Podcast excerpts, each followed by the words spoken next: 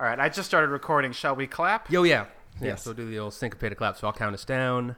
3, 2, 1. Beautiful. It's not a syncopated clap. There's no syncopation. It's a synchronized clap in theory. I mean, yeah, if you want to be like correct in your verbiage. What do you think this is? Well, a spoken word art where accuracy is important? Come on. It's podcasting.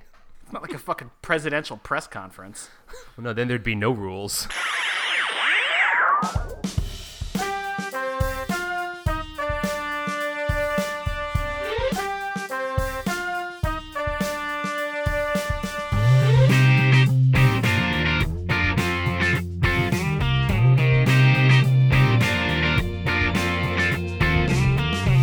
Welcome back to the Daily Screening, another edition of Does It Hold Up? My name, as always, is Daily. I'm joined, of course, by my partner in vehicular mayhem, Bartholomew Devon. Hello, Bart. Hey. Hi. That hit a little too close to home, maybe. You and I have actually gotten into some vehicular mayhem over the years. All right, in case... And by you and me, I mean counting. Me and you were present and accounted for. For anyone who's counting, I have personally witnessed, been a witness to 5 of Daly's car accidents, 2 of which involved him crashing into me. That is fair. So... He hit a house once. Yeah, that's true. You were in the house, so it's fine. Hey, that was my brother, Tim. Hi, Tim. How's it going? Tim's in for the fun. Today we're talking Cannonball Run. This was Tim's call, and we'll get into some more fun and exciting times there in a minute. But yeah, I just want to do a little quick check-in, see where everybody's at. Bart, how's life, man? It's all right. Yeah. I spent too much time at Home Depot this weekend. Well, but you bought a house. That's what happens.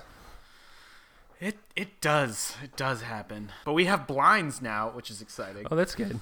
I'm sure your neighbors will appreciate that. Actually, I think we are the ones who are appreciating it. Fair enough. Yeah, you don't know your neighbors yet.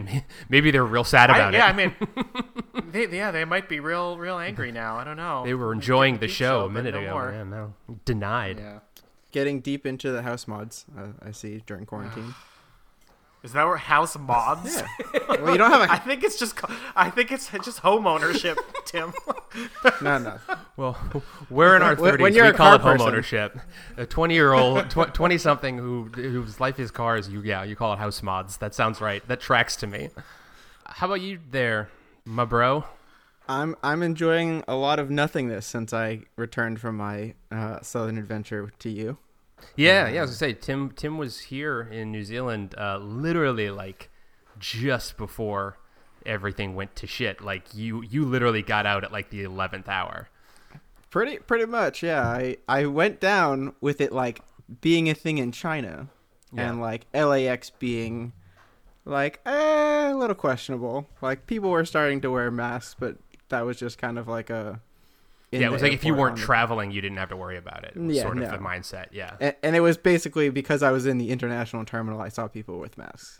Yeah. Other than that, it was nothing. And then I returned to literally being home for 3 days before being told that we weren't allowed to leave our houses. Are you even watching anything, binging stuff to keep the mind sharp? I think I've watched the entire of the internet in this quarantine. Fair enough. I have been watching the Jordan documentary. Yeah. Yeah, did you finish it last night? Did you watch the last I haven't gotten to watch the last episode yet because my cleverness to watch Netflix from the UK wasn't recognizing that it was the 18th yet, so it wasn't available. Yeah. So that is tonight's watch. Yeah, I've been watching it on Netflix here.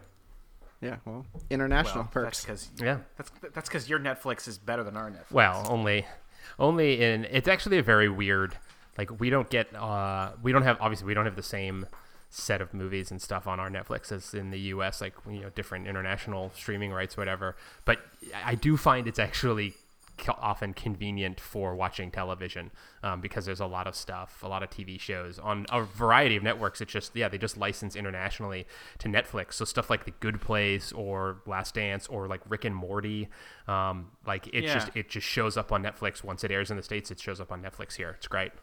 Yep.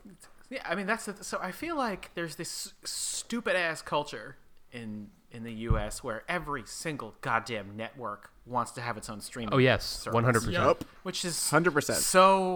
So stupid, because it's just cable television again. Yeah. And I don't want it. Yeah. I don't want it. It's pretty miserable. Yeah, it's like the one thing everybody wanted out of cable is, instead of paying, $130 a month for like 5,000 channels, of which you only watch like 30. Like, all anybody ever wanted was like, give me a menu of channels and let me, price the individual channels and let me pick the channels I want to watch. So let me pay, $80 for the, the 30 channels I want or whatever, and instead it was, no, you don't want all those channels? Fine. You can pay individually for each channel, but each channel is its own platform, and you need to have 15 usernames and passwords and accounts and apps in order to watch each individual thing. So fucking stupid. Well, that and the fact that it's trying to put the toothpaste back in the tube, because for a minute there, everything was on like either Amazon Prime or Netflix or just Hulu. Hulu was pretty good for a little while. It's like Hulu, Amazon Prime, and Netflix, and then now it's CBS All Access, and Disney Plus. Disney Plus, I can sort of get my head around just because they own so much at this point. Yeah. But I am not ready to pay for that yet. I'm just not. Well, that's cool. Bart, are you still in the midst of Community? Oh yeah, it's the same stuff. It's Community. Jenna's still watching a shit ton of Grey's Anatomy. She's in like season 9 now, and there's another like 7 seasons to go. God. That show just is fucking crazy. What a nightmare. It just doesn't end. It's like, in my head, it's the same thing as like, I'm going to go back and I'm going to binge every episode of 60 Minutes. Like, it's just like, this show's been on for so fucking long. Like, I mean, if you think about it, it is kind of a masterwork in long-form storytelling, if you think about it. I mean, those actors have been those characters for most of their lives at this point. Like, that's fucking crazy if you think about it. I've been watching the Clone Wars series on Disney Plus. I haven't even looked at that yet. You know what? It's pretty fucking good, man. I mean, people have been saying for years that it's very good and that it's like some of the best Star Wars. It's pretty fucking good. It goes on for 7 seasons. Like, they just did a 7th season. 7? Yeah. It was on for a number of years, and then it was off the air for a while. And I don't know if it left on a uneven note or a cliffhanger or something, but they just came back and did a 7th season this past year, and it just finished like a couple weeks ago. So I'm like midway through. I'm about part of the way through season 4, so I'm like right in the middle, and the first season is like, it's an interesting approach. The beginning is like that it's just an anthology series, so it's just a lot of like basically standalone adventures that happen within the context of the Clone Wars. So it's just like soldiers trying to take this outpost or encountering a random thing here and there, and there's really no like narrative through line. And then at a certain point they kind of ditch that and start doing like long form like storytelling and really sort of building out the story of like what was going on through the Clone Wars. But a lot of it is real nerdy shit, man. Like, and not nerdy in a like sci-fi like, let me tell the origin story of lightsabers. It's like, it is, I've been calling it West Wing in space, because it's literally like, it's like I literally watched an episode that was all about banking deregulation and predatory lending interest rates. And I was like, what the fuck this is a show for 9-year-olds. What the fuck is going on? Correct me if I'm wrong. That series started before the Disney buyout, correct? And yes. Then came back with very much Disney buyout. Okay. Yeah, Lucas was like helped create this series with Dave Filoni. And part of why I started watching Clone Wars is because Mandalorian, this coming, they've got season 2, they already finished shooting, and it'll drop in October. And Dave Filoni is apparently just going to, in season 2, is bringing a bunch of characters and stuff from the animated series into Mandalorian. Life. So, and it's like some of the, you know, it'll be like the first time we've seen some of those animated characters appear in real life.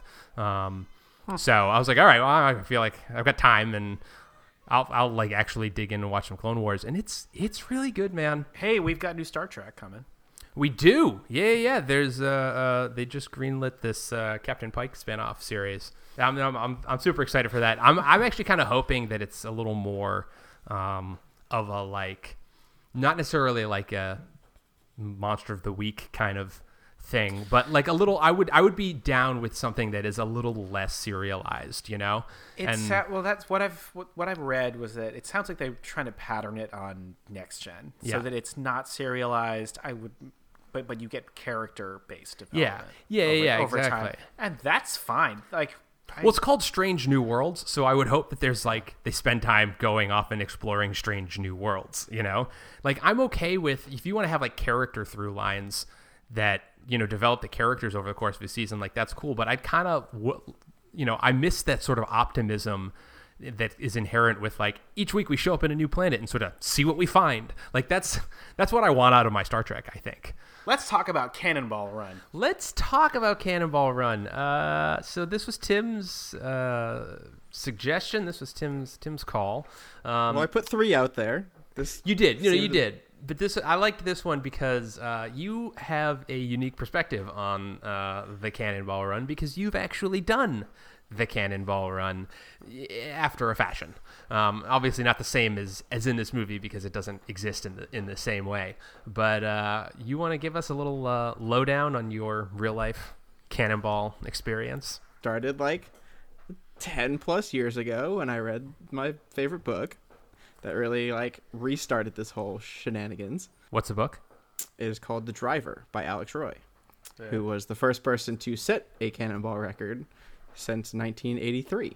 In the fall of 2018, I saw him and a couple other people I knew that were kind of active in the Cannonball community. We're doing a jaunt across the country. So the historical finish line is the Portofino Inn. And I lived about 20 minutes away, so I figured, hey, what the hell? I'll do some quick math, figure out when they're coming in, and go down there. That night led to me getting invited on next year's event, and the rest of that year was spent preparing a BMW with a friend of mine from the Bay Area. Spent way too much money and way too much time, only for it to explode on the way east. Hold on. Wait, stop. Talk to me about this car. What did you choose? What car was this?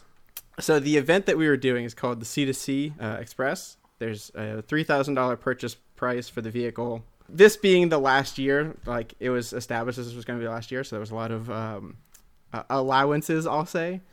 So we had, technically our car was fairly close to meeting the everything. What was it? 1985 BMW 5 Series. Okay. But it has the motor out of a European 7 Series that is turbocharged. From the same era? Or yes. Okay. And so we literally restored the entire car. Like, I mean, I think at the end we've spent upwards of $20,000 on the thing now. We literally finished it in my friend's driveway on Wednesday before the event, and we were trying to be in New York on Thursday night, Friday afternoon. What blew up on you? We drove it to LA to get an alignment and head east. And when we headed east, we made it to Barstow where we spun a bearing, and that was it. That is brutal. So we were literally pulled off the road, hung our heads, as we literally just spent like the vast majority of both of our savings. Didn't really know what to do. And we kind of were like, no. We did not just spend an entire year preparing for this, not to do it. And especially since it's the last year it's happening. So we ended up in a rental car from someplace. It doesn't matter. They're in bankruptcy now anyways. It was a 2018 or 19 V6 base model Dodge Charger. Black. Okay. added two magnetic antennas to the top end trunk. And with nothing else that we had planned for in the car, headed down to the start line that we had picked out in Connecticut. which is the start line from the very last of the Cannonball Runs. And yeah, headed west. And 31 hours and 44 minutes later, we drove into the Portofino Inn. That sounds extremely horrible to me. Like, it was not bad. I mean, I don't want to spend 31 minutes in a Charger. I mean, that is fair. The vehicle was not great. But yeah, man. Chargers are the worst. Yeah. Guys, I'm going to take this opportunity to point out that I don't know shit about cars. Bart and Tim are car people, and they have knowledge that I simply do not and will never possess. So I'm going to be largely silent for huge portions of this week's episode. I've kind of left the cars. I own two Subaru Outbacks right now. Like, that's what I have right now. But no, at some point in the future, I will own something fast again. And I mean, like, when I mean fast, I don't mean fast. I say you want quick, not fast. That's right. I like quick and fun. Wait, I would like to ask a question. I want to ask a question. What is the difference between fast and quick? The difference between fast and quick is top speed versus acceleration. Okay. Fast is top speed. Yeah. Quick is how. Yeah. All right. No, I get how quick you get there. Yeah. Right. Anyway, we grew up in Massachusetts. I lived in Vermont and upstate New York. I wanted all-wheel drive. I wanted something quick, and stick. And so that's the recipe for an Audi, which they die, they explode, especially in that era. They were not reliable and they were not cheap, or a Subaru. So I ended up in a Subaru, and that's kind of, which ironically aren't as expensive, but also explode. They do explode if you head gaskets are not your friends. Yeah. Yes, we're not going to talk about oil consumption for a minute, but mine never. None of my Subarus. What is happening in this podcast? Anyway, yeah, welcome to our movie podcast about oil consumption. That actually is very fitting for Cannonball, actually. Yeah. Daily, I feel like maybe we should talk about the movie. Let's do that. Well, sure. Hey, let's talk about a movie, guys. Jesus Christ. Well, let me ask this. Let's start here. Let's start with the basics. I had never seen this movie, so I'm coming at this from like completely fresh eyes. So Bart, you hadn't seen it either, you said, right? No, I think I've seen a part. I'm guessing it was the second one. Yeah, I was gonna say, was it possibly two? Yeah, it could have been. I remember like a very specific clip from what, like, remember when they had was the Countach black or white? The Countach. So this is the thing that I remember. It's the Lamborghini daily. Yeah, yes. You're looking at him. Yes. Okay. So the specific thing that I remember is there was a Countach driven by two women being chased by the cops. They pull over to the side of the road. They spray it down, and it changes from one color to another because it had a coating on it. That's it. That's all I remember. That is two, if I remember correctly. Well, it certainly didn't happen in this movie. No. I have never known what movie that was from. I just remembered that one because I was like, that is the dumbest thing I've ever seen. I thought it might be this one because when I saw two women driving a Countach, I was like, oh, maybe this is that movie that I've never been able to identify, but I have this one random memory from Channel 56. I don't Classic. All right, WLVI, man. Tim, what about you? When you had obviously seen this movie before, but like, what's your history with the movie? Ironically, the movie I actually did not see until after I did the run. Oh, really? I was going to ask that too, yeah. Okay, well, then I'm going to ask you this question now for kicking this thing off, because you picked it. Do you think it's a good movie? I think it is a hilarious movie based on true events, but I don't think it's necessarily a good movie. Tell me more. So, a lot of the shenanigans that happened in this movie happened in real life. And you're talking about like in the early, like in the first couple cannonballs? In the actual cannonballs. Yeah. A lot of these events actually took place. So let's give a little, I have a sort of a basic knowledge of how this works, but the actual, like the history of the cannonball, the real life Cannonball Run, like as an event. So Tim, you can, jump in, but I feel like, this ran a couple of years, this was like in the 70s. This ran as this like sort of underground cross-country road race. So it was organized by Brock Yates, who was the editor of Car and Driver. Right. And who wrote this movie and was also in this movie as the race organizer. Correct. But okay. So there was this actual event that ran for a number of years, and you said it's like professional drivers, because that's the one thing about this movie is that it seems like it's just a bunch of like characters, and I'm going to use the word characters in like heavy quotations here.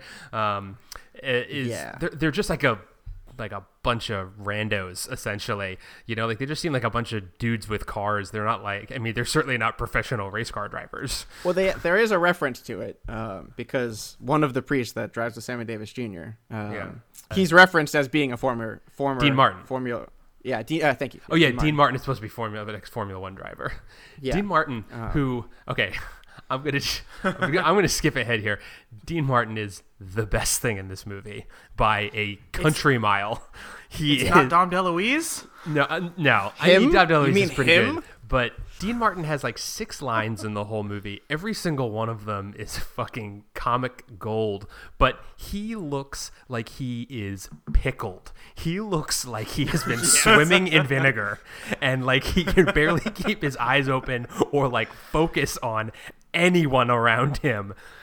He looks like they literally dug him out of the grave, but he is so goddamn funny in this movie. It is amazing. Why is he in this movie? I have no idea. Why is anyone in this movie? Yeah, well, probably because Hal Needham told him to be. Yeah. I mean, okay, so what movie did this make you want to watch? Rat Race? I was thinking about that movie. I haven't seen that movie in a long time, but I remember... I don't think I've ever seen that movie. I think I saw it for the first time in college. In fact, I remember definitely I saw it in college because it was like in the dorm common room. And I remember thinking that movie was way funnier than it had any right to be. Like that movie looked on the surface like it was going to be very like middle of the road and lame, but I remember thinking it was extremely funny. And I haven't watched it since, but it did actually have me thinking of Rat Race. It's a very similar concept. It's like a big cross country race with a huge money cash prize at the end, except it's like a much more colorful collection of characters because most of them aren't like car people. They're not like drivers. Yeah. It's just like randos like racing in pairs. Like Whoopi Goldberg is in that movie, I think. Yes. Yeah. Amy Smart, Rowan Atkinson, John Lovitz, Cuba Gooding Jr., John Cleese, Seth Green, Whoopi Goldberg, Dean Cain. It's an impressive cast for how ridiculous this movie is. Superman in it. Yeah. This one made me think about the Fast and Furious movies because, you know, one of the things I started thinking to myself afterwards was that this would be this movie feels ripe for a remake. It's a title that everybody knows, but I feel like it's not a movie that's really in the public consciousness in a major way these days, which is part of why I thought it would be good for us to talk about now, because it's sort of like, yeah, let's re-examine. Like everybody knows the title Cannonball Run and that it has Burt Reynolds in it, but I think a lot of people today would be hard-pressed to tell you much more than that. Well, it's because nothing really happens in it. Yeah, well, exactly. It is amazing for one-liners, but that's about it. Yeah.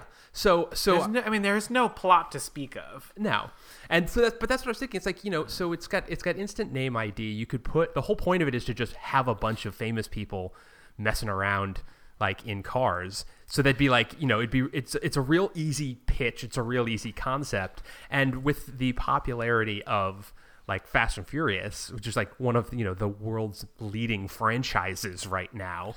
You know, the idea of like, well, I'm actually astounded there haven't been like a more sort of comedic spin on like a Fast and Furious type movie, you know? So Brock Yates' wife, Lady Pamela, is still kicking. And for a very long time, it's been incredibly difficult to have any usage rights for the name Cannonball Run or anything related to Cannonball. Interesting. Another big inspiration, if I'm correct, with the original Cannonball was like really people really chafing against the new 55 mile an hour speed limit, new at the time. Yeah, so that was a big part of it, and that didn't actually get introduced until, you know, later in the 70s. Yeah, so that's what it kind of transformed into. Well, because that's like the very first scene in the movie is the woman getting out of the car and just spray painting like a big X over the 55. Brock Yates' idea was, you can drive across this country much faster and do so without drawing attention to yourself, and do it safely. That's interesting. So no Countach for you? I think that part of it is a bit lost in the movie. Yeah. Well, yeah, because in this movie, they're like crash their cars into fucking buildings and shit, and nobody cares. It's ridiculous. I want to talk about the cars for a minute.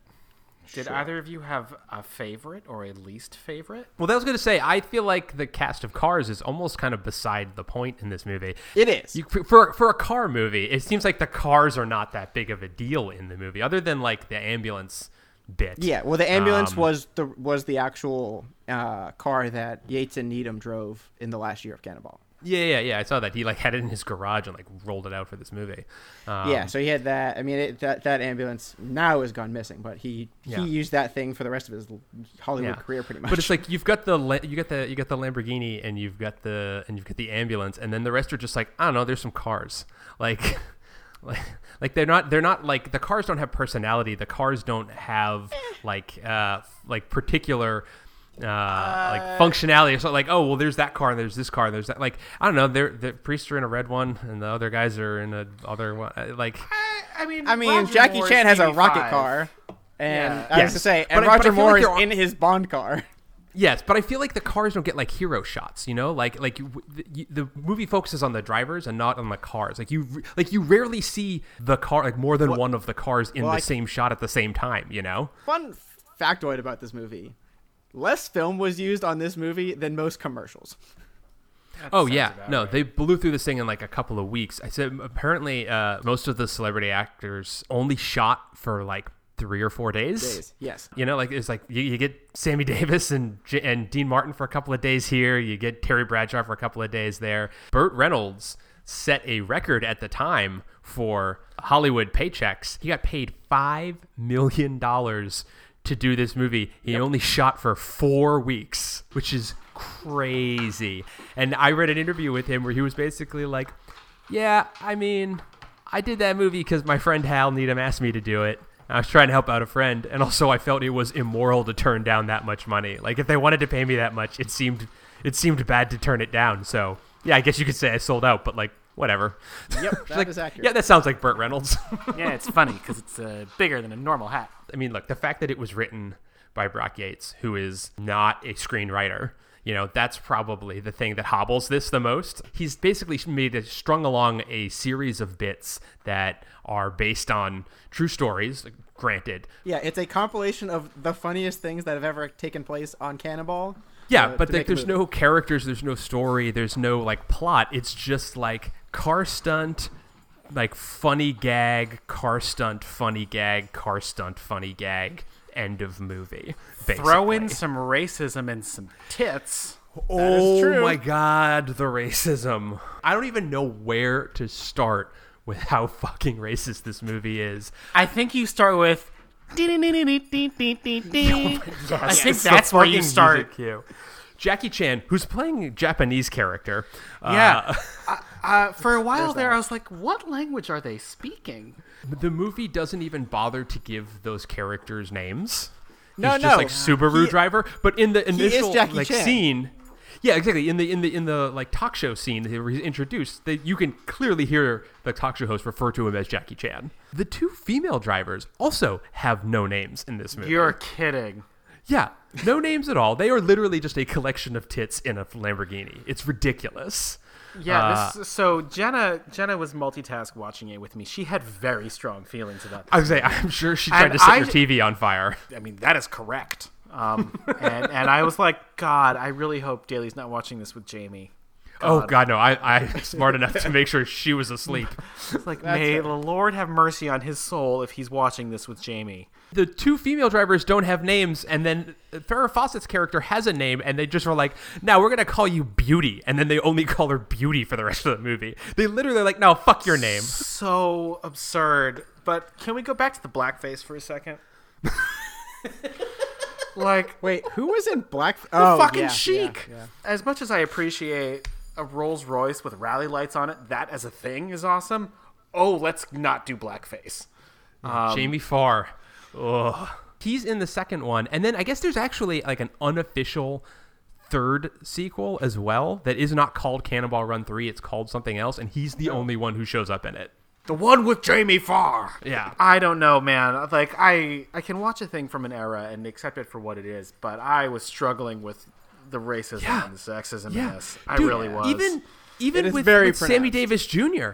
With Sammy Davis Jr., they're just like being racist his face in this movie. Oh my god, I know. So it's a black priest. Well, they have black priests now. You're like, wait, what? God, Jesus Christ! At one point, don't they? I think somebody refers to him as a chocolate monk, and I was like, yes. What the fuck? Yes, it was Burt Reynolds. It was Burt Reynolds. Face.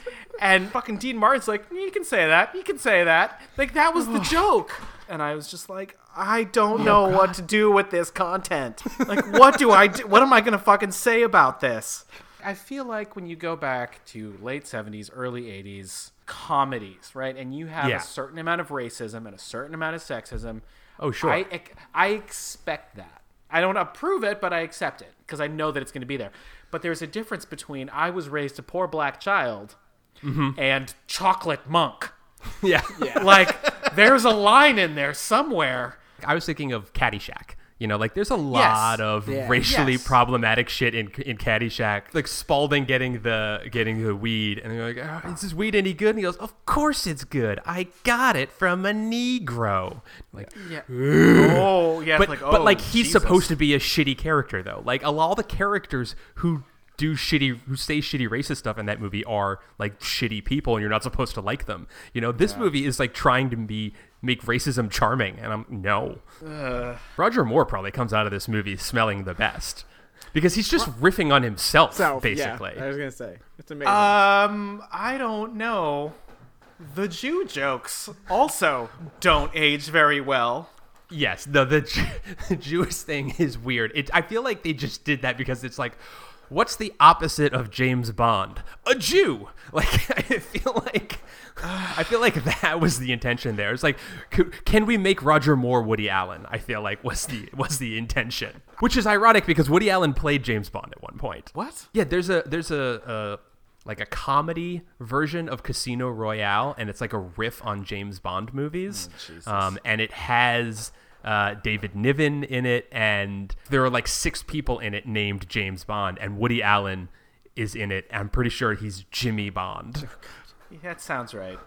Fucking Orson Welles plays Lashif. It's great. I mean, of course he does. What? Did you appreciate how close they got to the James Bond theme without actually doing it?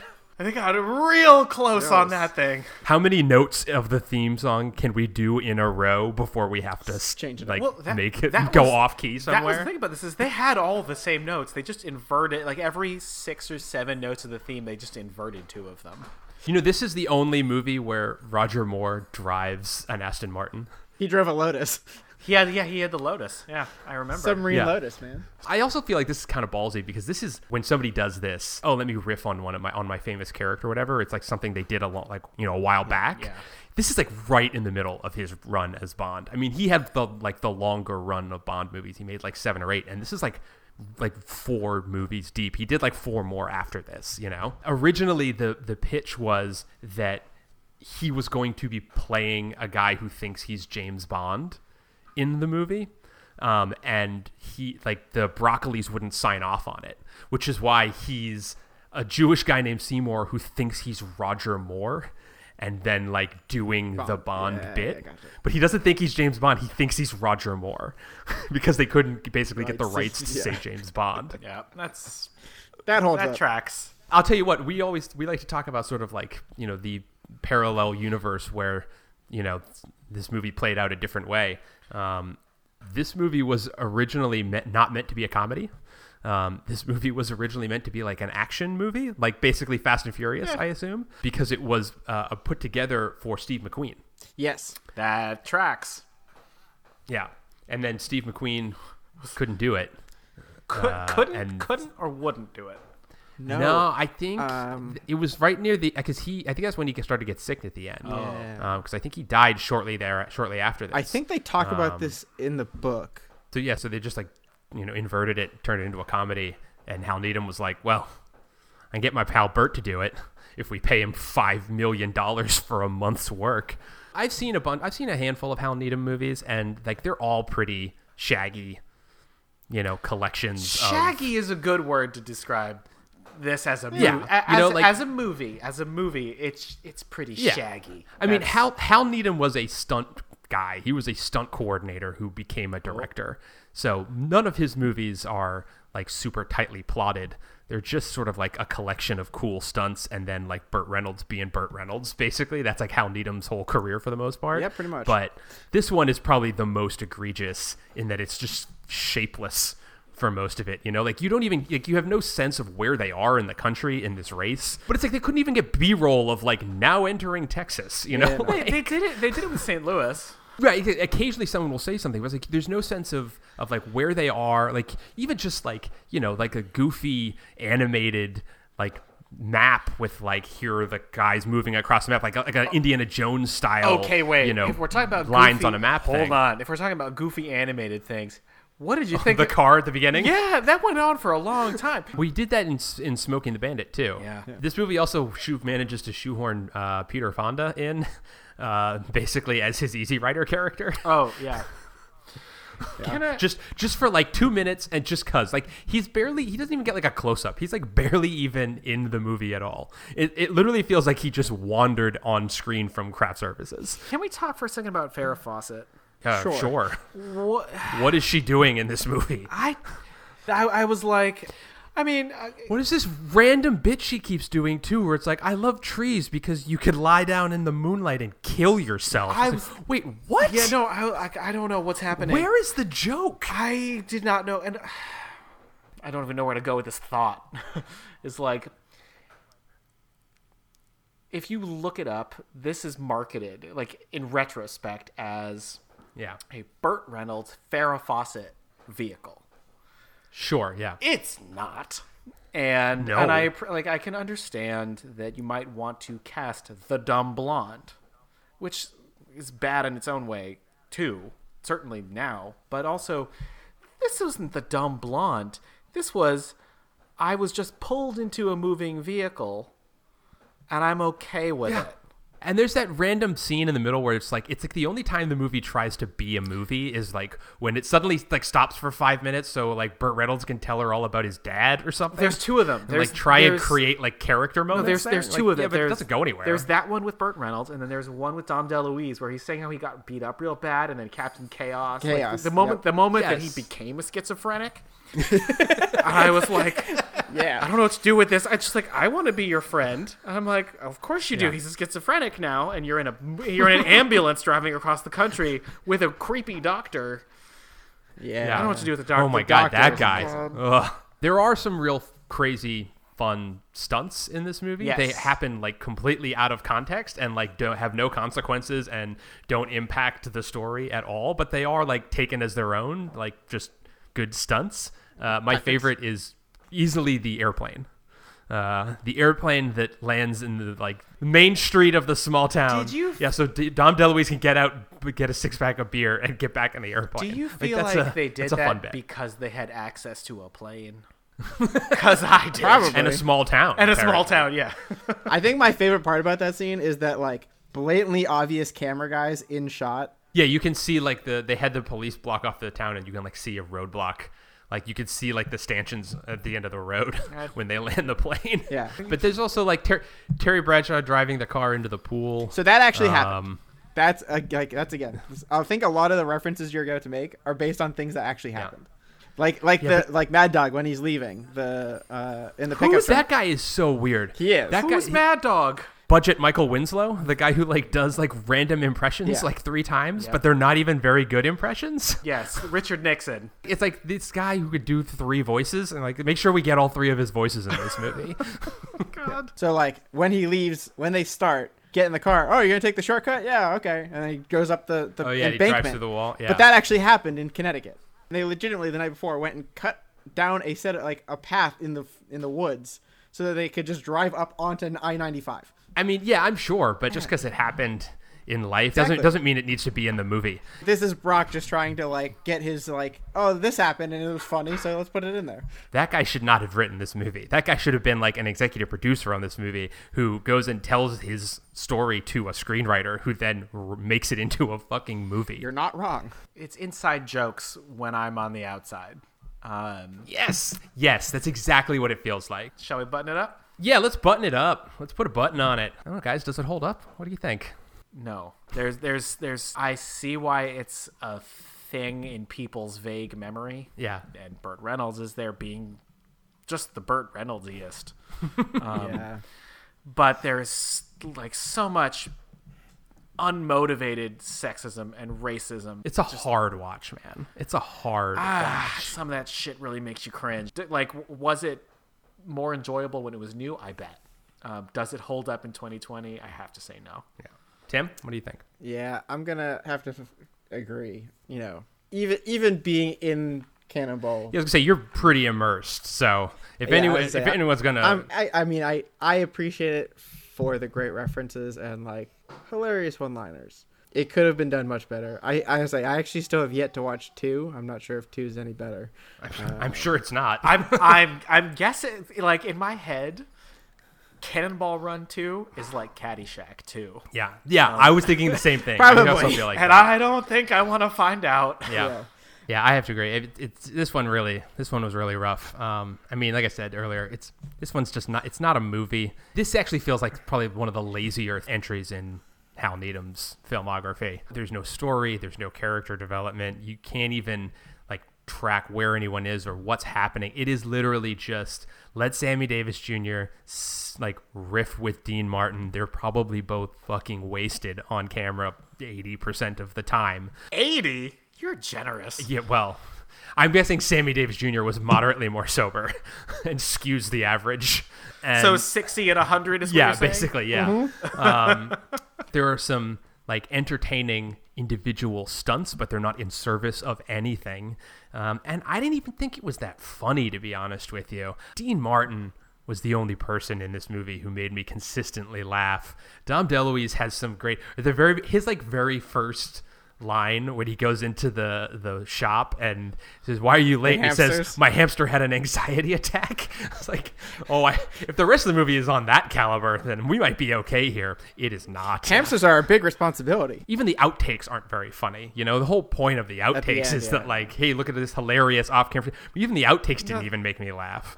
So, no, they were just laughing. Yeah. I feel like there are much better versions of what this movie wants to be. If you just want to watch like basically Burt Reynolds be charming and car stunts, like go watch Smokey and the Bandit. Smokey and the Bandit is good. This is a fucking mess. It has its same racial issues, but it's still pretty good. Yes, no, exactly. But it's still like, you've got Sally Field in there at least. And I mean, she's just marvelous. So she's an actual character in that movie. Yeah. Yeah. And there's a villain and the villain's great. Like that's a movie. What's our next one? I was just thinking about that. I'm not sure. I think it's your time to choose one. Is it my honor? We've had some guests. I picked one, and we've had the guest picking. So I think it's probably your turn to pick one. All right, I'm going to pick one right now, live. Jeez, live on the air, live on the recorded recording. All right, Daly. I know what our next one is. What's that? It's Dick Tracy. That's a great decision. That's the one I wanted you to pick. So, yay, I'm very excited now. Dick Tracy next week. I'm so down for this. Oh, yes. All right, Dick Tracy it is. Well, hey Tim, thanks for coming on, man. It's nice to see you. We're family. We can probably talk when we're not recording a podcast. We've been improving that. Yeah, our Zoom call. Our Zoom call last week was maybe the greatest thing that's ever happened. Jesus. Yeah, we did a family Zoom call last week, and it was chaotic.